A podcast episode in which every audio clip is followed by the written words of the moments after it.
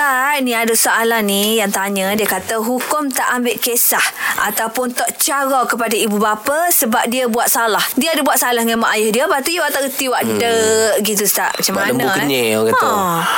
Benda ni ada juga berlaku dalam masyarakat Contoh mak ayah ada buat salah mm-hmm. ya, Yang pada nilaian anak Bahawa mak ayah dia buat salah ke dia mm-hmm. Sebesar mana dan sekecil mana pun salah ibu bapa terhadap kita mm-hmm. Sama ada dia sengaja ataupun tersalah Kepada anak eh, Saya berpesan pada diri saya dan kita semua mm-hmm. Buatlah baik apa ni, kebaikan dan kebajikan pada mak ayah mm-hmm. Walaupun apa ni sebesar mana sekecil mana salah mereka pada kita mm-hmm. ha, Sebab ni surah Allah Ta'ala pada kita Wa qadha rabbuka alla ta'budu illa iyyahu wa bil walidaini ihsana. Wa qadha mana wa amara rabbuka. Tuhan kamu telah merintahkan kepada kamu dia kata janganlah kamu sekali-kali menyembah melainkan hanya pada Allah. Ha, Mentauhid dan jangan mensyirikkan Allah.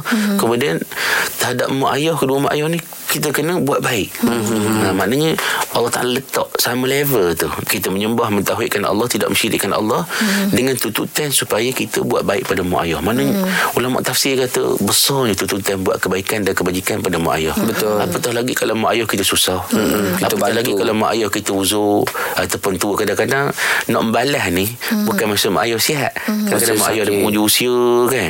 Ha, dia kata doa dulu uh, mak ayah hantar saya ke orang lain. Ni saya balas balik hantar ke rumah orang tu. Saya tak nak jaga. Eh jangan. Eh, kita. jangan Jangan, gitu. weh. Jangan begitu. lah. ha.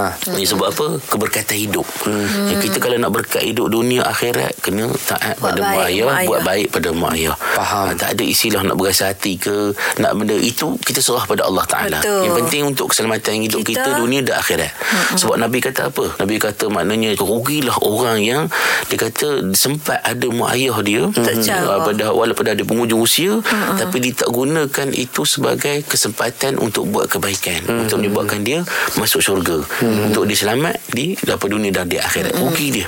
Rugi, Maknanya kalau dia tak ambil kesempatan di siapa ada mak ayah ya buatlah kebaikan kebajikan ya tanya khabar ada kesempatan balik kan kalau Ulu-ulu duit, ah, sikit. ulu jangan tak Yalah. bukan balik kampung habis kupas Merapikan mak ayah boreh. dah. Merapikan Habis- boreh, habis nyoh bawa rumah bawa kukuk bawa penuh bonek kereta.